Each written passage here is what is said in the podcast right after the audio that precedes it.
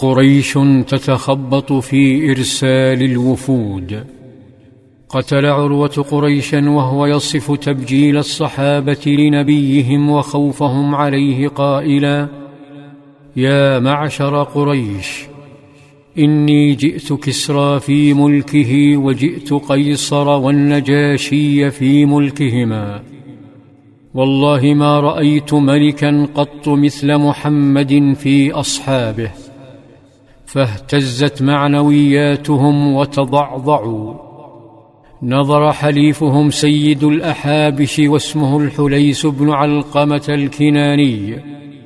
نظر إلى وجوه الوثنيين الشاحبة. فأحب أن يسعفها فقال دعوني آته. لم يتردد الطواغيت.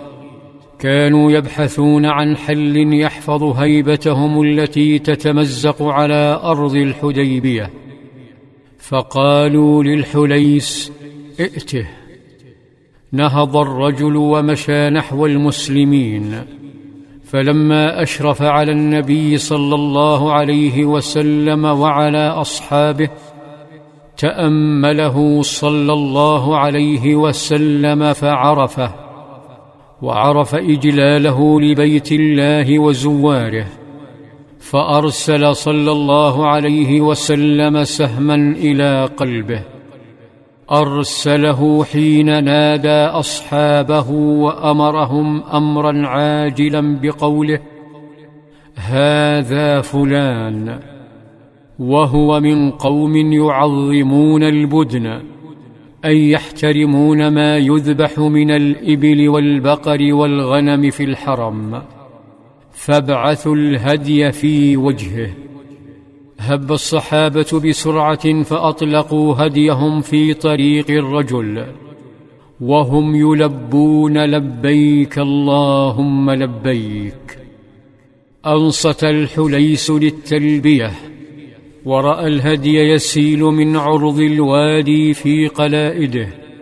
قد أكل حباله وقيوده من طول الحبس فشعر بالخجل من فعل حلفائه قريش فتوقف وعجز عن مواصلة المشي.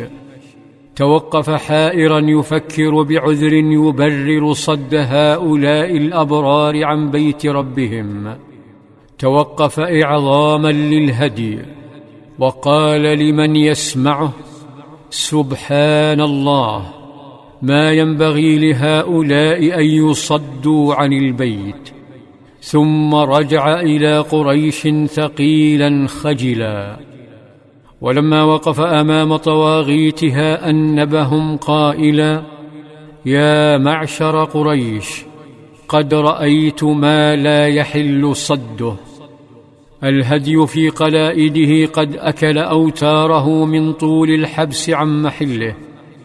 هزت تلك الكلمات مشاعر قريش لكن العزة أخذتهم فقالوا اجلس إنما أنت أعرابي لا علم لك. شعر الطواغيت أن سلوكهم لا ينتمي للعقل ولا للأخلاق. ولا حتى لعادات الجاهلية الجميلة وأن إرسال مفاوض عاقل إدانة لهم. فتطوع رجل متهور منهم يقال له مكرز بن حفص. تطوع للذهاب لإقناع محمد بالعودة. فرحب كفار قريش عله يرعب المسلمين بحماقته. ولما نهض وأشرف على المسلمين رآه القائد صلى الله عليه وسلم فكره قدومه وقال هذا مكرز وهو رجل فاجر. وصل مكرز وجلس وبدأ ثرثرته فبدأ صلى الله عليه وسلم يعيد ما قاله سابقا. وأثناء ذلك شعرت قريش بتهور مكرز فقاطعت مفاوضاته.